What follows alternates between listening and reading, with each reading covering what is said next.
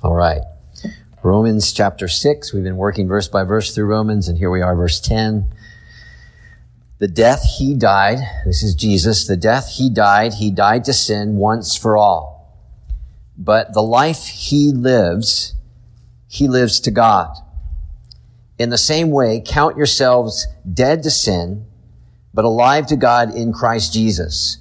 Therefore, do not let sin reign in your mortal body so that you may obey its evil desires. Do not offer any part of yourself to sin as an instrument of wickedness, but rather offer yourselves to God as those who have been brought from death to life and offer every part of yourself to him as an instrument of righteousness. For sin shall no longer be your master because you are not under law, but under grace. What then?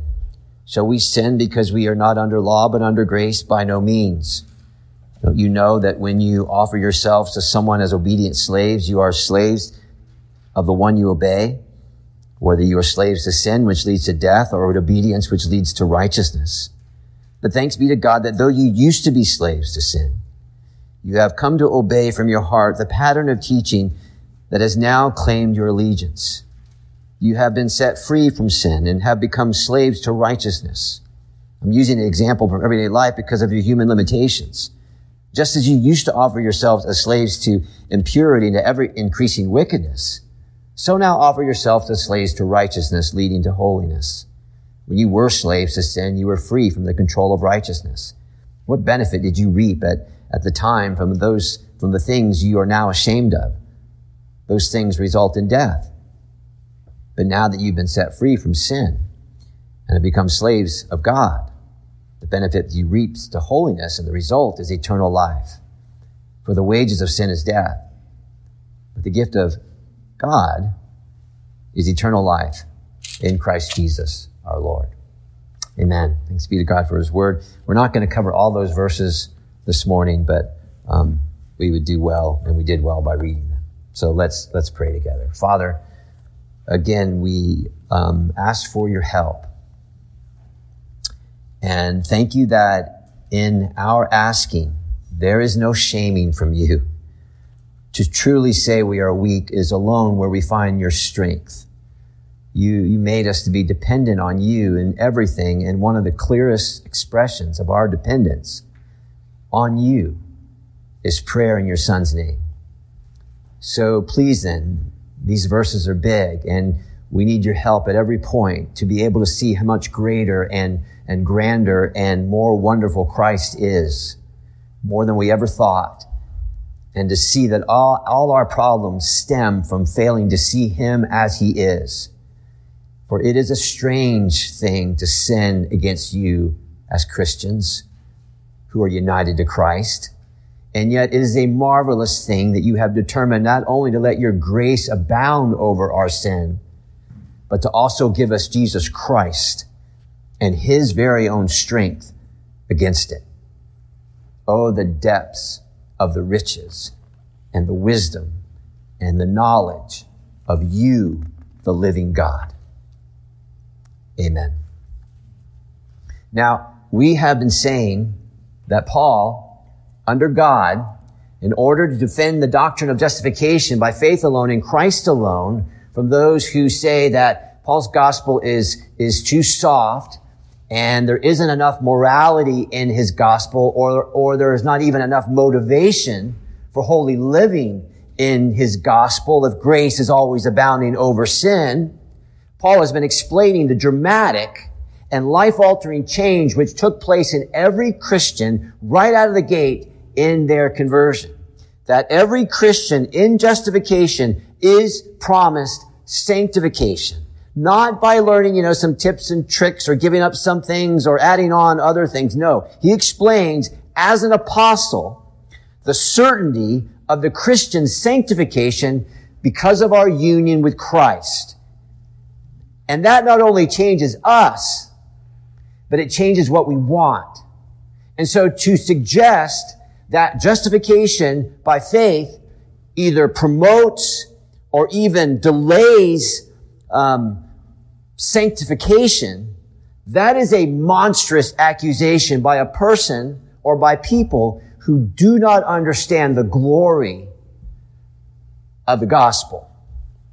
Because the Christian, if your Bible is open, you'll see this. At every point of our life, we are in harmony. We are in unison with the Son of God. Verse, verse three, we have been immersed, baptized into Christ, died. Verse three with Christ, buried. Verse four with Christ, raised. Verse five, united to Jesus Christ. Paul says that at least eight times in seven verses. You are united to Jesus Christ. So the resurrection power, all of it with Christ and our union with God the God the Son is there. And yet Paul is honest enough to say as we move along here that he and we will still sin.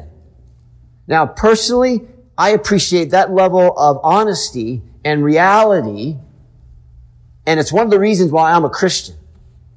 And again, Paul's concern here is not just to teach us how not to sin or simply to reduce our sinning. It's far grander than that because he's making the case why we no longer have to sin as he defends the gospel of imputed righteousness and shows us just how gracious of a God we have and need and to show us how at the cross of Jesus Christ that not only took care of everything, but it takes care of everything. That that one act of righteousness performed by Jesus Christ alone, by his suffering death on the cross, imputes, credits, empowers, and promises not only forgiveness and superabundant grace, but holiness to all who come to Jesus in childlike faith. So after Paul saying what he said, the best question is not, how can I sin a bit less? I mean, that's not a horrible question. But the best question is, why in the world would any Christian ever sin at all? You see, as you look at these verses, what didn't Jesus Christ do enough in our justification? What part of our union in Christ is there some deficit, some flaw, some weakness, something that Jesus did not do enough of for us in our sanctification? So last week I was taking a walk with my wife we were holding hands. We were united. And on the other side of the street, I saw something which I wanted to get a better look at. So I started walking that way. And because we were holding hands, because we were united, she started walking that way too until she didn't. And she pulled back and she said, don't. As in, don't go over there. So two thoughts came to my head. One was, if I want to go across the street, I can go across the street. I kept that thought to myself until now. The, the second thought was, hey, this is just like our union with Jesus Christ. He's got our hand and at just the right time, for just the right reason, he pulls back and says, don't. And sometimes we don't. But sometimes we say no. And we go and we do. We shouldn't, but we do. Therefore, as the simple little song says that I sang to myself all week, our only hope is in you, Jesus. Our only hope is in you. From early in the morning to late at night, our only hope is in you. Loved ones, we dare not separate the work of Christ from the very person of Christ in our union with Him. You see, historically and, and currently, people to, to suggest what is true are either, are either like propositions put forward or some slogan or a sentence or some belief or some ethic or some fact. All of that is impersonal, intangible. None of them can hold you like Christ holds you. But the bearer of truth, the Bible says, is a person. The person who bore our sin in his body on the cross. The person who bore our shame. The person who sets our paces for our entire life. Because truth is a person. We are not united to mere words.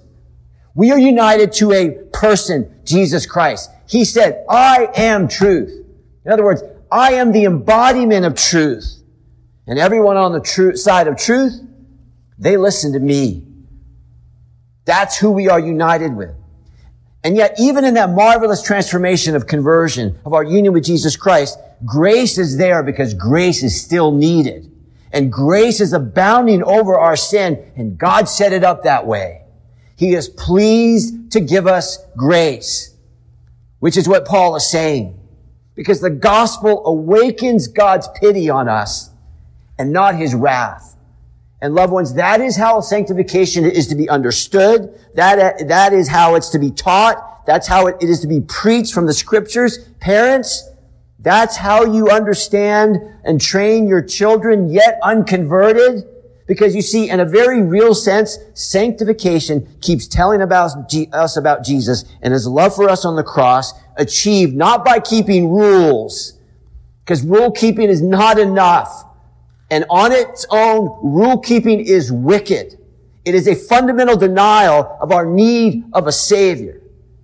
Because now our entire incentive for godly living, if you would, is turned on its head. We were once under law as a system of salvation, and when we were using law keeping to try and save ourselves, our motive for obedience was either fear, oh please God don't get me, or self-confidence, hey God, and everyone else, look at me, or promotion, hey God, look how much I am doing, it's time for some paybacks from you, for me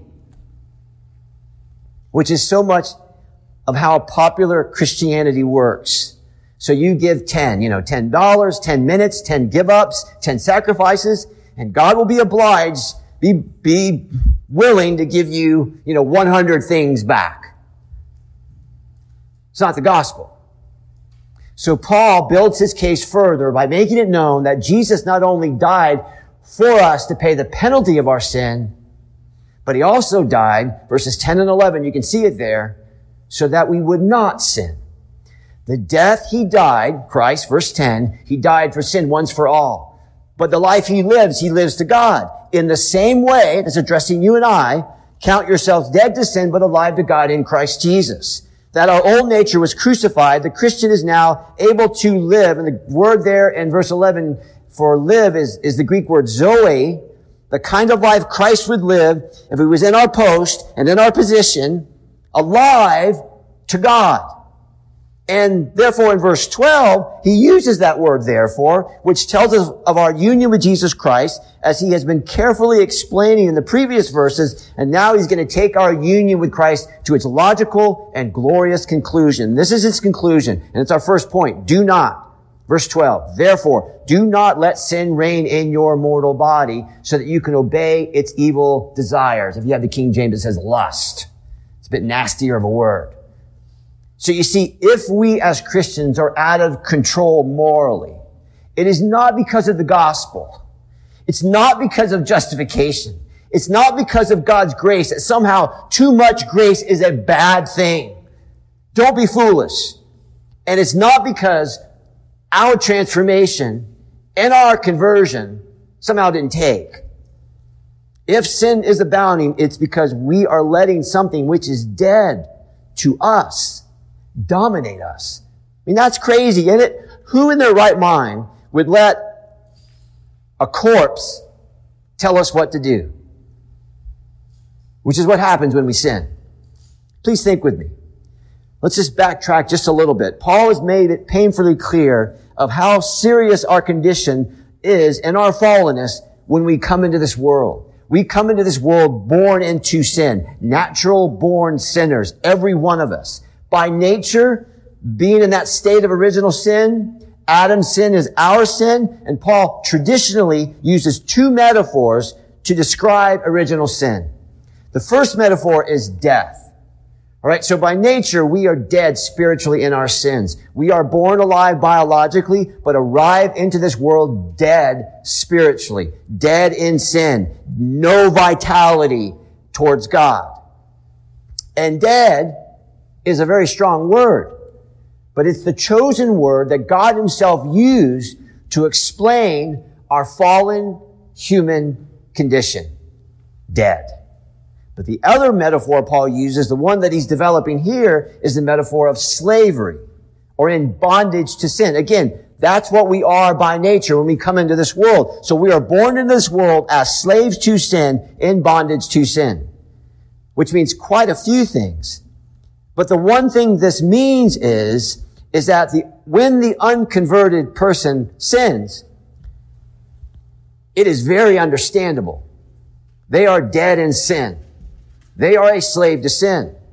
Our children, when they are not converted or have not yet been converted, when they sin, it is very understandable. Dead in sin. So no incredible parental technique can, can like discipline that out of them. So for the unconverted, sinning is understandable. However, for the converted, for the regenerated, for the born again, sinning is terrible. Verse 2, if you see it there in your Bible, we are dead to sin. So everyone has the capacity to make decisions according to their desire. However, only the Christian has desires now which are in union with Christ. Christ has changed our wants. Why? Well, again, your Bible is verse 7. Because of the finished work of Jesus Christ on the cross and his death and resurrection, we have been free, verse 7, have been set free because of Jesus from sin and specifically here, sin's power. Therefore, loved ones, since we are set free by God's grace in Christ, one, we are not the heroes of our holiness. Not at its root. I was reading an Instagram post by somebody and they were telling me about their holiness and they said, I did this and I did that and I did and I did. And I was like, don't. Because that's all about you. You haven't told me one thing from Romans 6 at all.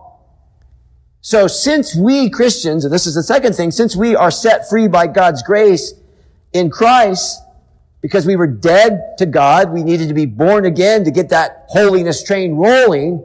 Grace was needed to save us, and God did that. So again, prior to our birth, dead, slaves to every impulse, to every lust, slave to ourselves, slaves to every itch that we had. But now we've been made alive in Christ. Sanctification is a gift. Paul says, verse 12, therefore don't let sin reign in your mortal body. It, literally, it means in your mortality, in your humanity, in your day-to-day existence. So Paul's writing to the church. People who have been alive, made alive by the power of the Holy Spirit precious people tied to, united to, raised from being spiritually dead, and now made alive and set free from their bondage and slavery to sin.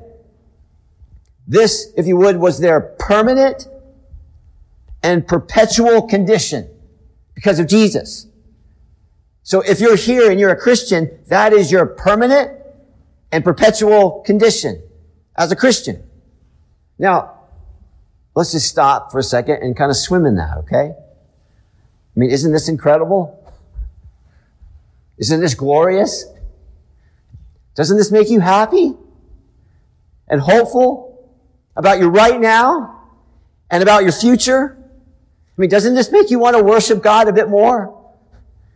Don't you just, if you were me, don't you want to just skip around the block? Say some really nice things about Jesus? This is beautiful. God left nothing undone in Christ and our sanctification. So this is the mega trifecta. Do you, do you know what the mega trifecta is? This is my mega tri- trifecta. This is what God did. So when I was a kid, the mega trifecta usually took place at Christmas time. One, we got to open our presents on Christmas Eve night. Two, we had an awesome spread of Christmas Eve food, Italian style, and we couldn't get enough of it, and the table was open 24 hours, all night. Three, we were together as a family. Four, we stayed up and we played with our toys pretty much as late as we wanted to, and boy did we play. Five, when we would sleep in on Christmas morning, we got to do the same thing all over again, but this time it was Christmas dinner that was waiting for us. And six, mega trifecta, we could do the same thing almost all of our Christmas break. It's like, hey, hey, hey. So I know now what I didn't know then, that I didn't deserve any of that. It was all a gracious gift of God, from God. He put me in that place through my parents, but God started it. He made it happen. And it was glorious. It's the same thing here when it comes to our sanctification. He started it. He makes it happen. We've been raised from being spiritually dead and now made alive, set free from our bondage and slavery to sin with the same power and the same love which raised Jesus Christ from the dead. All of that was given in its entirety. Now listen carefully. All of that was given in its entirely, in fullness, nothing held back from God the first day that we said, I do to Jesus Christ as Christians. Okay, therefore, now think with me, okay? All the different ways we hear how to be holy. This is what this means. You didn't have to fast for this to happen, Christian. You didn't have to pray for his fullness or press into it. You didn't have to work for it. You didn't have to make promises to God to get it. You didn't have to go on some special diet or observe special days like they were trying to do in Colossians. And then if you did that good enough, then God would give you all these united uh, beauties being united with Jesus Christ. We didn't have to ease into it. And, and it was so kind of like God parceled it out. So the more God saw us trying, he would say, well, look at them. They're trying so much harder. I'm going to give them a little bit more of my union with Jesus. I'm going to give them a little bit more holiness. And then if we took a few steps back, God would say, well, I'm, I'm going to take it away because working for God's favor actually forfeits God's favor. But what else do we hear in our day about calls for holiness? Oh, I haven't surrendered everything to Jesus. Like that didn't happen at your conversion. We didn't need to exercise religious rituals to receive this gift. We're not baptized for this. We don't have to receive communion to get this. We don't have to name, name it and claim it. We didn't have to even say in our sanctification like we would do starting a diet. Okay, today is the day that I start. This is the day. This is the day. None of it. The ground of our sanctification is promised. The ground of power for sanctification was a gracious gift of God in Christ, in the gospel, full stop. In other words, period. Nothing needs to be added to it. A gracious gift of grace from our good and loving Father because of the perfect obedience of His Son. Therefore, verse 12, Paul says, do not let sin reign in your mortality, in your daily existence. And when we sin now, and we still do, because I've been saying week after week, a lifelong battle with indwelling sin is to be expected. There's a warfare there. Paul will get to that in Romans 7 and other places in the Bible. But here's the difference though we still sin as a Christian, we don't have to. We don't have to.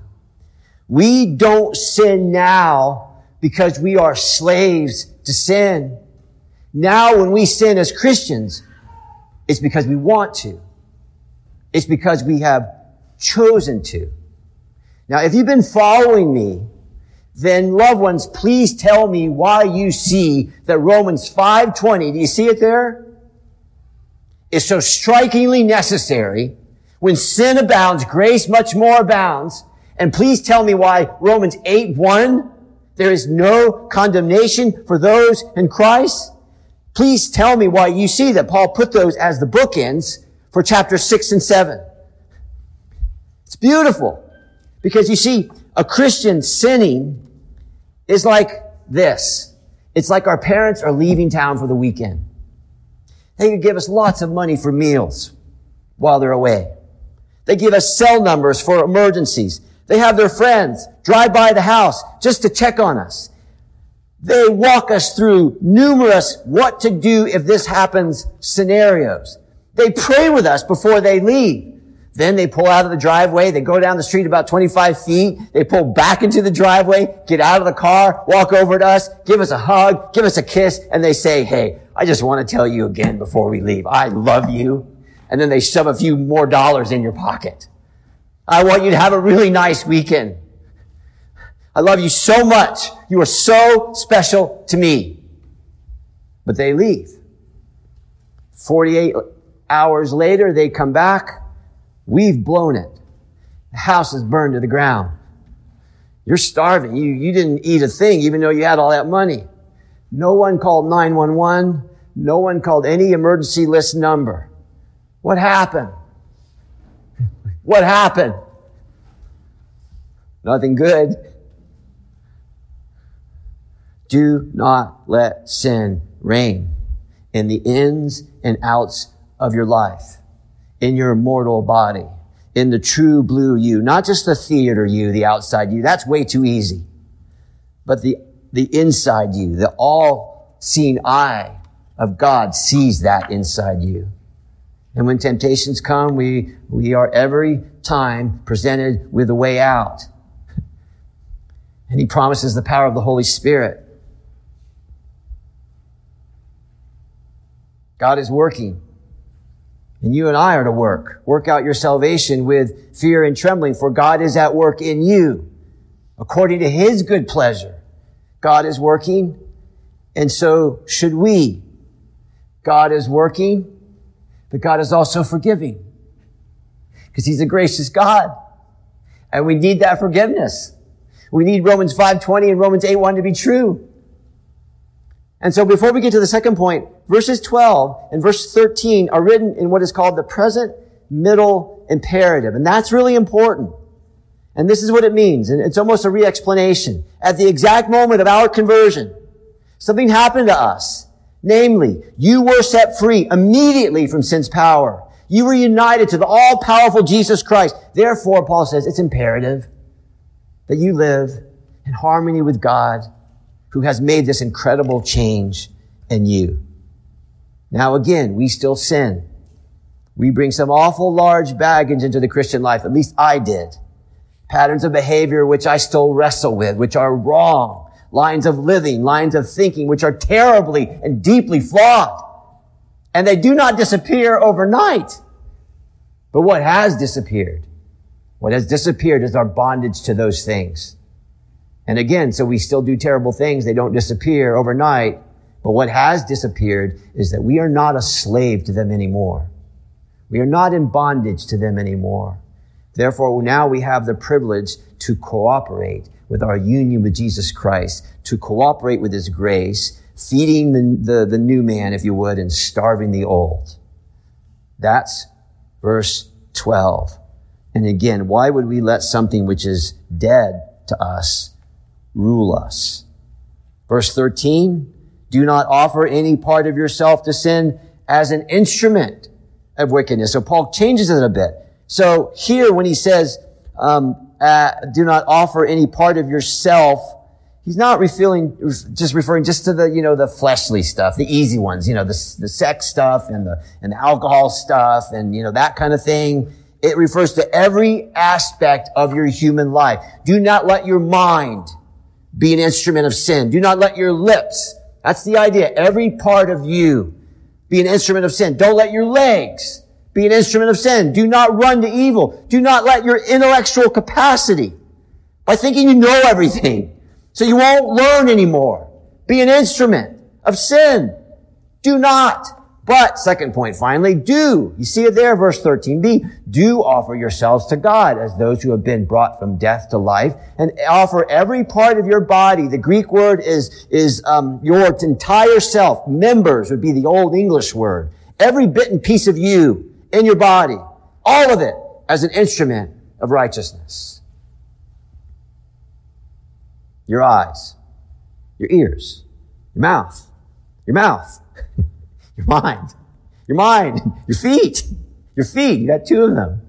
All of them are to be offered to God. Paul will say in Romans 12, I entreat you by the mercies of God to offer your body, same word there, as a living sacrifice. This is reasonable as a Christian.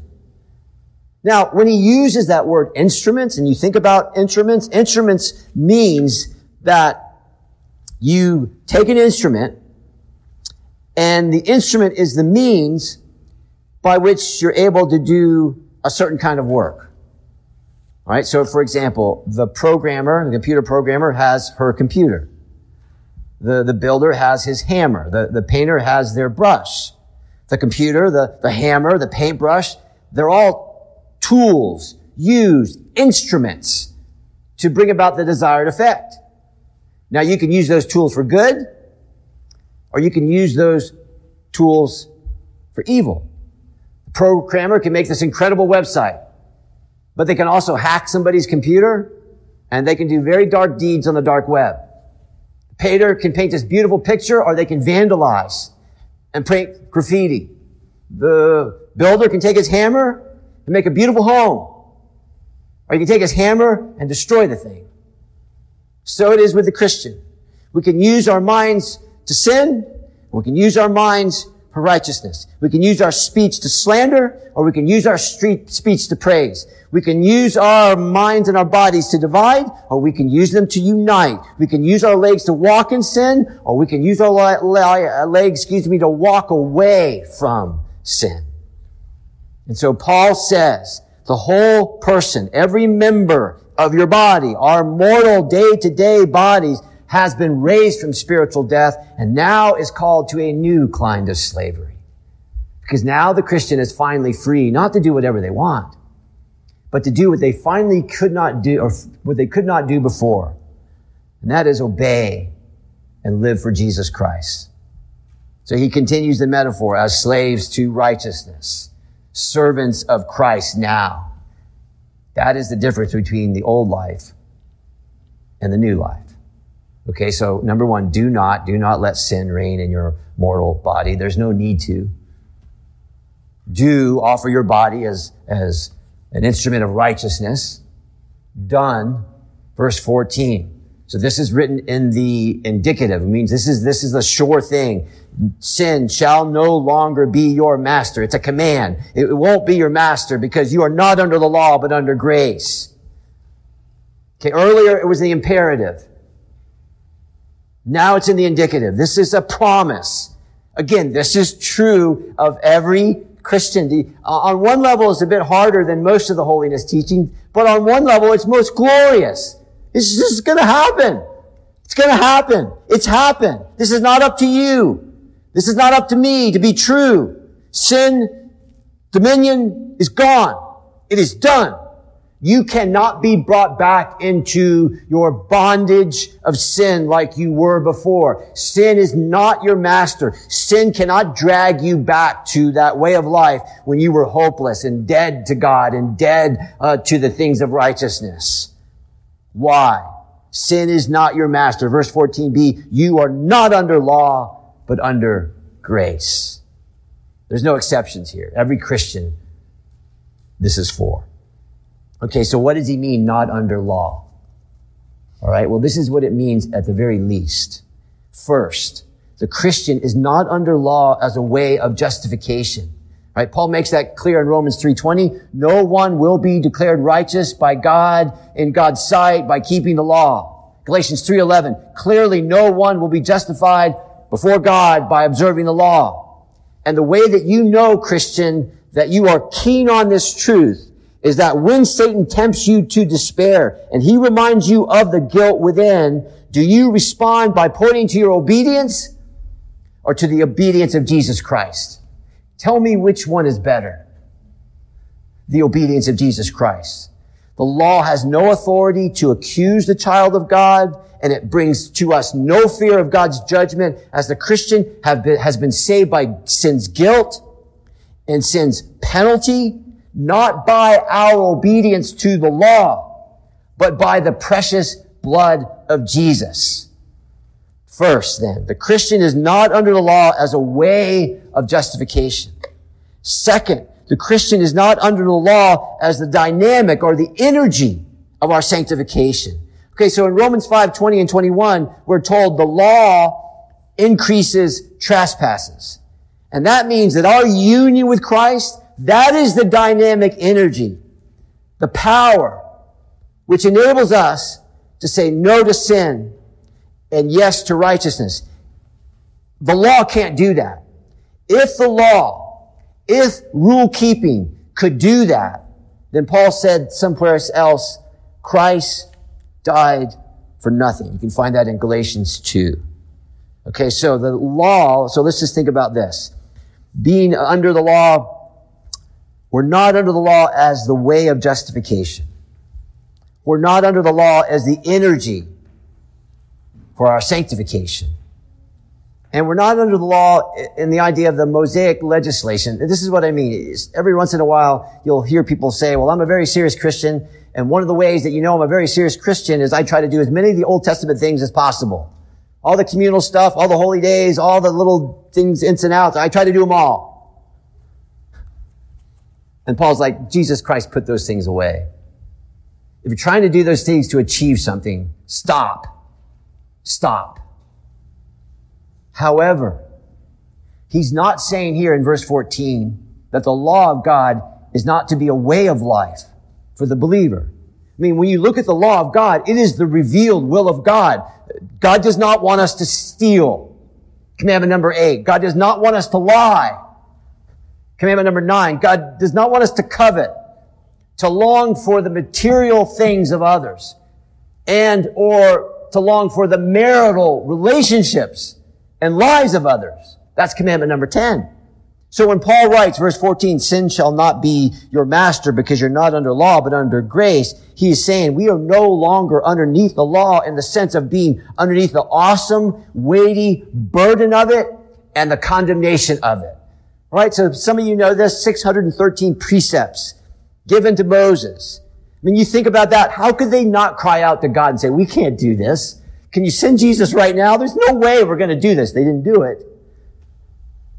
Beyond that, but, but by the time Jesus Christ walks the earth, the Pharisees had heaped upon heapings of these man-made traditions on top of the commands. So they extend these 613 uh, precepts. So you had the Mishnah and you had the Gemara, which commentated on the law, and all it did was add more bits and pieces and steps to the law. So Paul says, you are not under that weight any longer not as a system of salvation.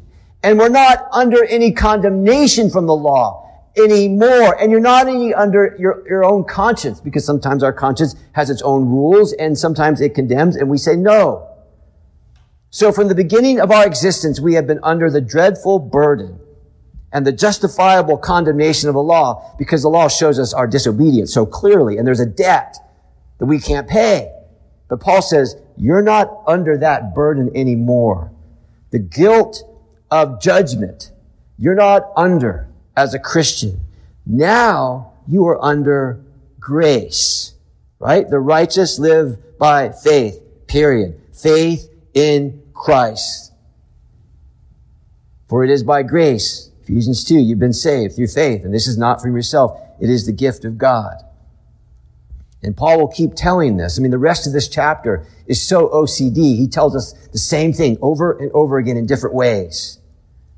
And so after saying all that, essentially we go, why do you, why would you go back to Egypt? Why would you let the old man rule over you? I mean, I, I won that fight already. You are in union with Jesus Christ. Having been justified by faith alone, are you going to try to justify yourself by your works? Which is which is a sin. To justify ourselves by our works is the sin of self-righteousness. We're under grace. And because we're under grace, we move from grace to grace. Because grace does not just end out our justification, but grace is continuous and ever present. Indeed, grace keeps showing up in the progress and in the ongoing work of our sanctification which means this, and please listen carefully. We are just as much sanctified by grace as we were justified by grace. Say it again. We are just as much sanctified by grace as we were justified by grace.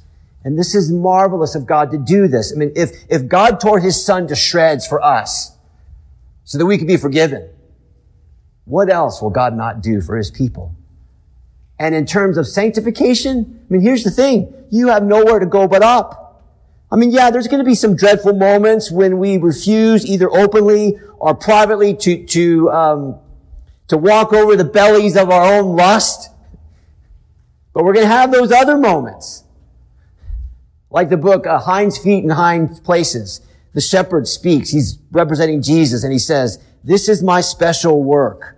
He added, with the light of a great joy in his face. This is my special work, transforming things. It's a song, I make beautiful things out of dust.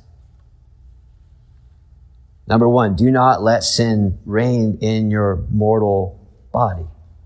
Don't let something which you are dead to rule over you. It makes no sense. Do offer every part of yourself. No, no compartmentalizing here to God as an instrument of righteousness. Finally, because sin is not your master, grace Grace is your master. You see how you can't lose in this arrangement as a Christian? If you're sitting there and you're getting pounded by your sin. No one's exulting in that. But you cannot lose. Grace will abound. And the only person, the only person who had trouble with what I just said is a person who's out of touch with their sin and compares their life with somebody else instead of a holy God. And of course, all of this is true only for the Christian then, right? Which begs the question, are you a Christian? Are you a Christian? Do you believe him? Have you tr- entrusted the totality of your personhood to Jesus Christ? Have you said something to him like, you know, I am really sorry. I have broken your law. All my efforts of trying to be good have proven unsuccessful. Only you can save me, Jesus. I see that now. It's really clear. You died to be, bring me forgiveness and you died to bring me righteousness and you died to bring me holiness. Save me. Have mercy on me. And I promise you, I put my life on it. It's probably one of the only things I would put my life on. That He will save you. He will save you.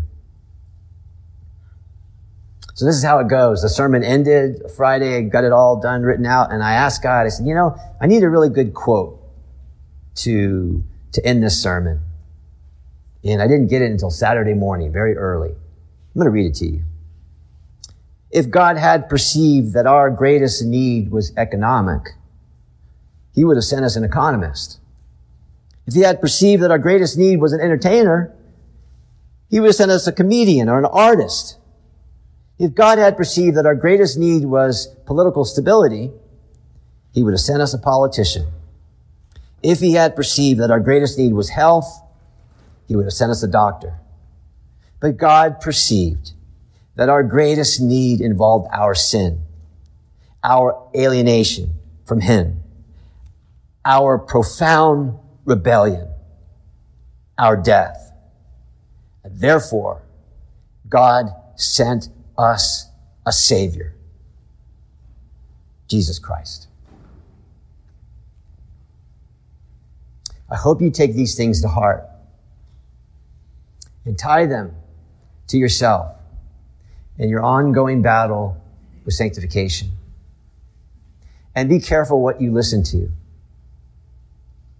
when it comes to sanctification. Let's pray. Father, thank you for the gospel. Thank you that the gospel awakens your mercy and not your wrath. Evil may oppose us, but your grace will always stand. And we praise your name for this. Amen. God bless you. You're dismissed immediately.